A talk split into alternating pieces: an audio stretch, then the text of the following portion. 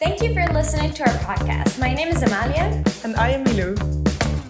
Welcome to Food of the Future, a podcast about alternative protein sources made by five honor students of Wageningen University and Research. Today, we are going to talk about another unique novel food, mycelium. First, we are going to introduce you briefly into this topic, and then we will have a very interesting interview with Karin Scholtmeijer, a researcher from Wageningen University. So, Milou, can you tell us what is mycelium? Well, mycelium is part of a fungus, which is an eukaryotic organism like yeast, mold, or mushrooms. Mycelium is a network of threads within the fungus, which usually grows underground. Oh, that's interesting. So, is it safe to eat? Um, is it possible to already find it in products? Well, yes, maybe you've already heard of the brand Quorn. Uh, Quorn pr- products are made out of mycelium proteins. They ferment the fungus, which results in mycoprotein.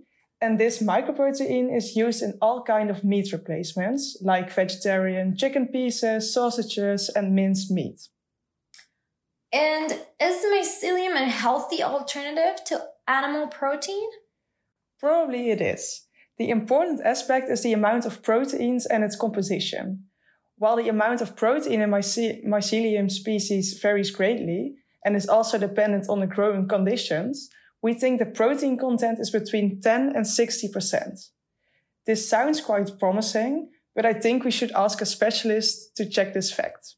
Mycelium is also high in fiber, which is good for digestion, and it is low in less beneficial things like saturated fats and cholesterol. Some research has found that after eating mycoprotein, people stay full from it for a long time. Additionally, it seems that mycoprotein also improves metabolic and muscular health. But more research is needed to confirm this. Mycoprotein also contains small amounts of micronutrients like vitamin B and other minerals. This all sounds very good, but from the research we learned that it's important that the nutrients are taken up by our bodies. So is this the case for mycelium? Yes, mycoprotein seems to be able to be digested well by the human body. So the nutrients that are in the food will actually be accessible to those who consume it. Okay, I see. Another important aspect is production. So, how sustainable is mycelium production? If you look at land and water use, mycelium is one of the most efficient protein alternatives. However, production of mycoprotein has high energy consumption. It is produced in bioreactors through continuous fermentation. After the fermentation, additional processes such as steaming, chilling, and texturization are needed. And these processes cost energy. The energy used is about the same as uh, meat replacements using dairy, uh, but the impact of this energy can be reduced if we use renewable energy sources. Interesting. Um, and how do you think consumers perceive mycelium as an alternative?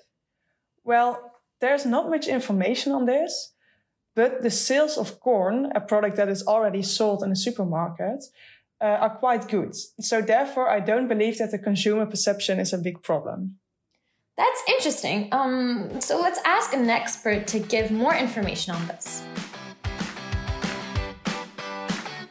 Right now, we are sitting here with Karin Scholtmeijer, a postdoctoral researcher at Wageningen University. Welcome, Karin. Hello. Hi. Uh, and thank you for joining our podcast. You're welcome. So, first of all, can you tell a bit about your work and how it is related to mycelium? Yes, I sure can. Um, well, as you said, I am a research scientist in uh, Wageningen University and in our group, we work with mushroom fungi. And in the past, we used to focus on improving uh, the quality and yield of mushrooms uh, by breeding. I don't know, yeah, if you make crosses between different strains, you can get better strains. And this we did for mushrooms in the past. Uh, but now we are uh, extending our research to the mycelium, so the root system, on which the, normally the, the mushrooms grow. And we want to look at several kind of uh, applications. Um, uh, of these uh, mycelia and also aim to improve uh, the, the properties of the strains for applications of mycelium.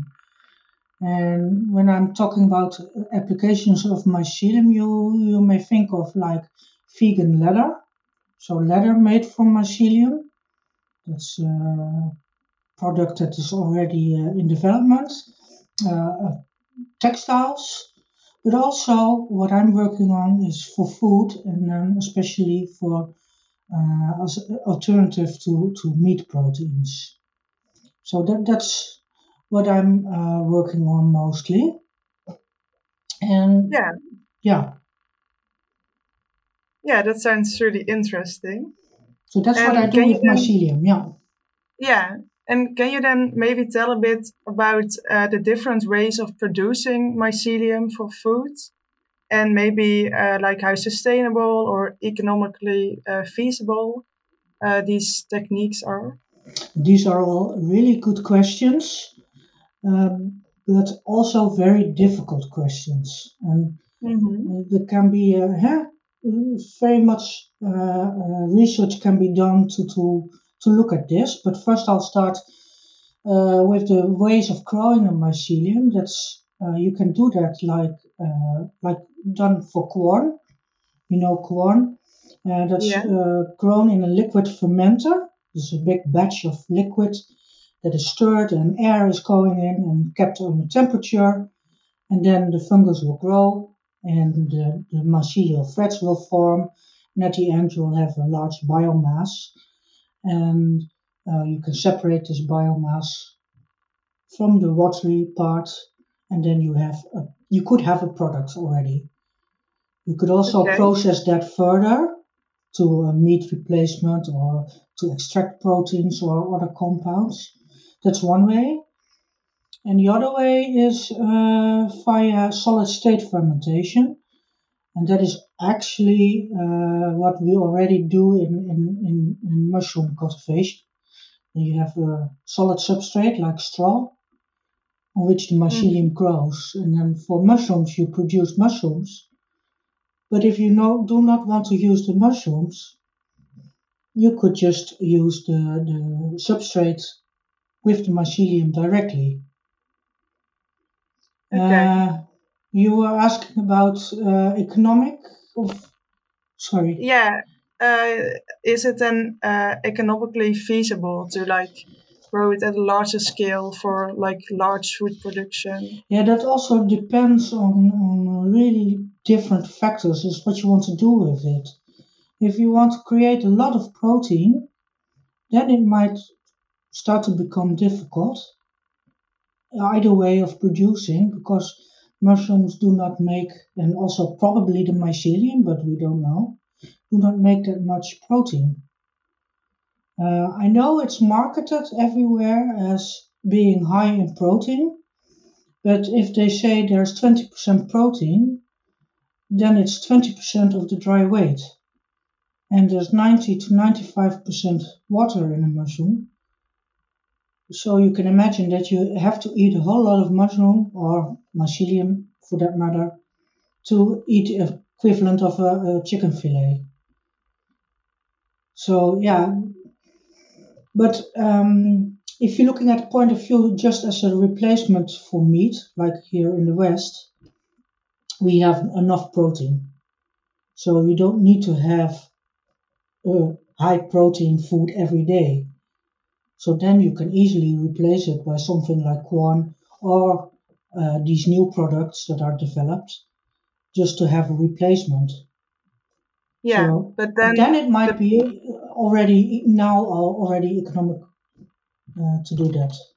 yeah, yeah, feasible. but then is the the protein content then like if you for example have Quorn, uh, is the protein content in those products then way lower than for example in chicken or yeah, Yeah, okay, and I know it's marketed as high in protein, and they say Yeah. it's high in mycoprotein.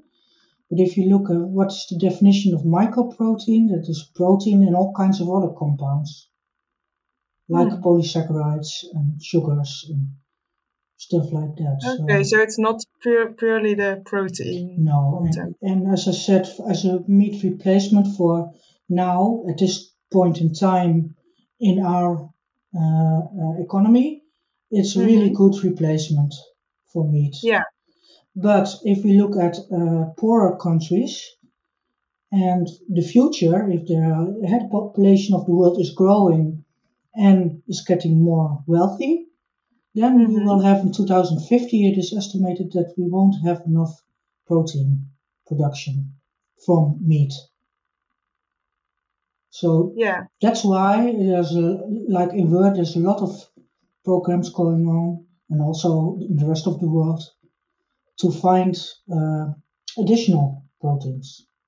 Yeah, and then mycelium might be one of the one of the. Yeah, you also yeah. have the plant proteins, the insects, seaweed, all kinds of yeah. sources. And is it then also sustainable to produce the mycelium? Uh, that also depends on uh, also the, the head level and where you want to use it, like with the uh, feasibility, uh, and also which way you grow it.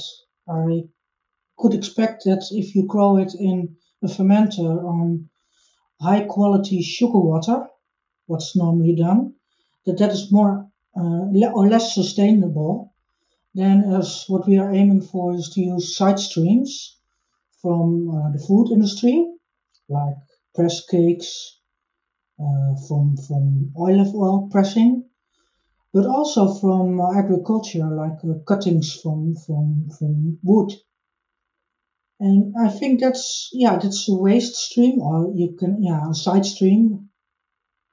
And if you can use something that you throw out to create food, yeah. Yeah, I think that will improve sustainability a lot. Yeah. And also, but, what is yeah, sorry, what is important is that for these mushrooms, you don't need agricultural land, like for plants or for cattle. You can grow it indoors. So that's yeah, also that's, yeah, that sounds really good. Yeah, yeah, yeah. And but then for um, what you're saying uh, produced on uh, sugar water, mm-hmm. then is it then that you need a lot of water? Is that like a bit of the problem then? Or? That's one of the problems. Yeah, you need a lot of water, and you need to heat all okay. the water. And, yeah, and stir and aerate, and well, it's quite technical to create it like that. But yeah, you can also imagine that if you grow something like an edible fungus on wood chips, that you might need to do something to that before you can eat it. Yeah. But on the other hand, if you grow it on press cakes, yeah, you might end up with something similar to tempeh. I don't know if you know this. Uh, this food is uh, very popular in Asia. Uh, then you might be able to eat that immediately. Okay. Yeah, that sounds good. So yeah, yeah. there's all kinds of options that can be investigated. Yeah. And uh, we know that certain food products require an application to the EU because of the novel food regulations. Yes. And is that also the case for mycelium? Uh, depends. Uh, Quorn mycelium is already uh, on the market for several years, so that's not novel food. But if we now uh, we are screening like 60 different edible mushrooms uh, or their mycelium and they are never eaten before. Well on record um, or officially. But um, yeah if you want to use it then you need to do all kinds of steps to get this uh, yeah you have to register as novel food and then you need to go through all kinds of tests for uh, presence of all kinds of compounds. But yeah, that's not something I do. Yeah, we have in where we have a different department that's really good at that, the food safety department, and they can help you, help us with that. But yes, yeah. Yeah, and um, do you think that the consumer acceptance might be a barrier for mycelium? Maybe that consumers see it as like fungi that they find it dirty or something or Yeah, I can reverse the question to you. How do you look at it? yeah, well, yeah, I think we are already like thinking much about different alternative protein sources. So we are kind of used to like eating algae or mm-hmm. insects mm-hmm. or fungi. fungi. Uh, but I can imagine that like the general public who is not so investigated in this topic might think like, oh. Yeah, so then you then you get to the point of that you need to be honest about the product. It needs to be usable in the kitchen. Uh, it should fit your daily routine. It should taste nice. It should smell nice. Uh, and if you have that, and the consumers, you, present it to consumers, I think they will happily eat it. Um, it is a bit uh, also again uh, what product are you marketing? If you have this fermented material, it's quite clean and you don't need a lot of processing. And a lot of people nowadays like, uh, yeah, unprocessed healthy food. But yeah, on the other hand, we also want sustainable. So if you go to the wood chips and the materials like that, yeah, you need some kind of processing. So and there, yeah, people that we we did together with social sciences uh, department, we uh, did some uh, questionnaires and yeah, people were really between those two uh, options, uh, yeah, thinking about it and not sure yet. If it's really sustainable, then they would use the processed material and otherwise they would prefer the, the clean cut uh, labels. Yeah, yeah, I can imagine. Yeah, yeah, and like the those processed, uh, yeah, more processed uh, products. Do you think that they are still like healthy, or do they then contain like uh, lots of salts and sugars, or is it still? No, you should not think about it like that. If I say processed, then we use uh, water to extract the protein or press out the protein under pressure. And then you have, yeah, uh, uh, an extract of your uh, substrate in your mycelium. And if there's nothing wrong in there, you can just dry it and have powder with all the healthy components in there. And you don't need to add anything because you have it dried then. Of course, you need to yeah. check if there are not have from substrate or from the mycelium itself, or if there are no nasty compounds in there. But that's what you, why you have these regulations in the novel food uh, system. Yeah, exactly. And um, what we already talked a bit about the proteins, um, but uh, does it also contain like all the essential uh, amino acids? That's a very good question. Uh, there's a lot of literature about proteins of mushroom available, but it's really difficult to compare them because they were done all differently and on different samples and different growth conditions, and they always, not always, use the exact uh, correct method to determine the protein. Uh, only a few uh, reports were shown that they determine amino acids and show that there is essential amino acids are present at levels that is good for you, for humans. So possibly yes, but uh, for the mycelium, it really needs more research to be sure, okay. especially when you are looking at different species. Yeah, and are comparing different species. And you could also imagine that if one species uh, has a one amino acid uh, not present, and the other another species another, you could combine or make combinations of the mushroom mycelium. But yeah, the, the the general idea is that all essential amino acids are present, but yeah, that's only for a limited amount of mycelia. Okay. And then there are uh, a lot of different mycelia uh, species. Then mm-hmm. is there then also a different difference in the products that you can make with it, or like a difference in taste or structure? Yeah, I, I started with sixty different species, and all from edible mushrooms, but not for all from mushrooms that are usually eaten. If you know what I mean. Mm-hmm. Um, and if I grow these 60 different mushrooms, I see differences in protein levels. Not published yet, but I see really big differences in protein levels. But also, when you grow them, they look different in texture and structure, but they also uh, have different colors. It's also really interesting, nice meaty like colors sometimes. And uh, really good smells here and there. Not all of them, of course, but uh, if you think of mold, for example, then it's not a nice smell. No. But I had some anise-like smells and uh, citrusy and fruity.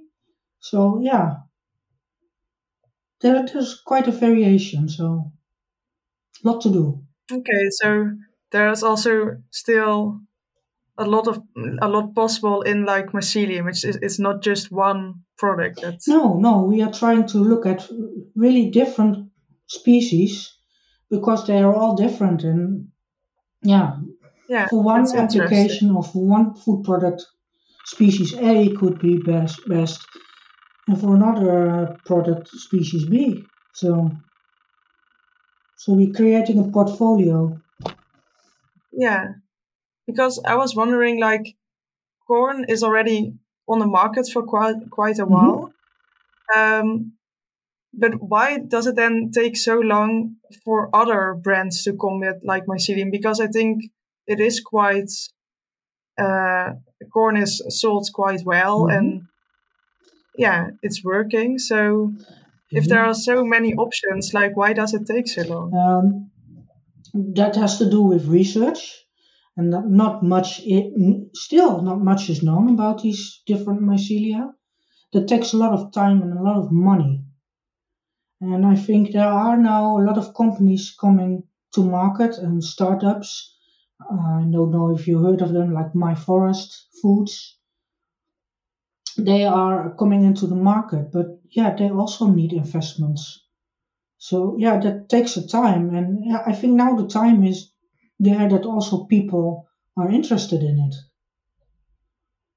In the 70s or 80s, people were not concerned with meat replacements. At least I cannot remember. So, yeah. So then Quorn was just like really early with yeah, you whole... really alternative. I think if you uh, bought uh, Quorn, yeah. M- my parents never put this on the table. No, no, no, no. no. it's quite yeah. quite normal.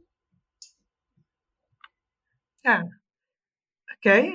Yeah, it's all really interesting. So um, we have one final question, I think, and that's what we uh, ask for all the alternative protein mm-hmm. sources that we are looking in.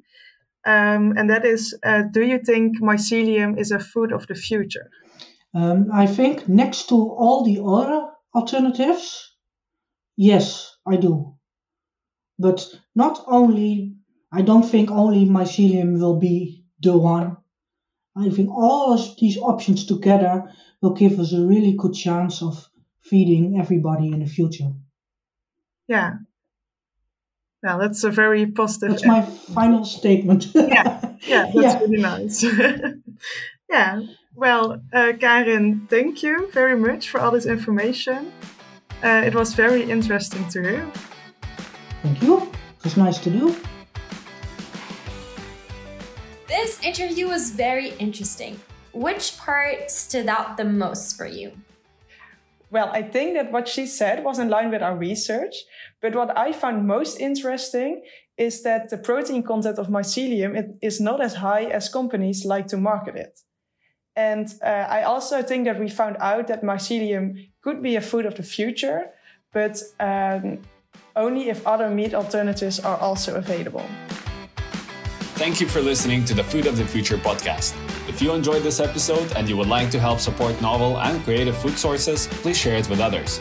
Thanks again, and we'll see you next time.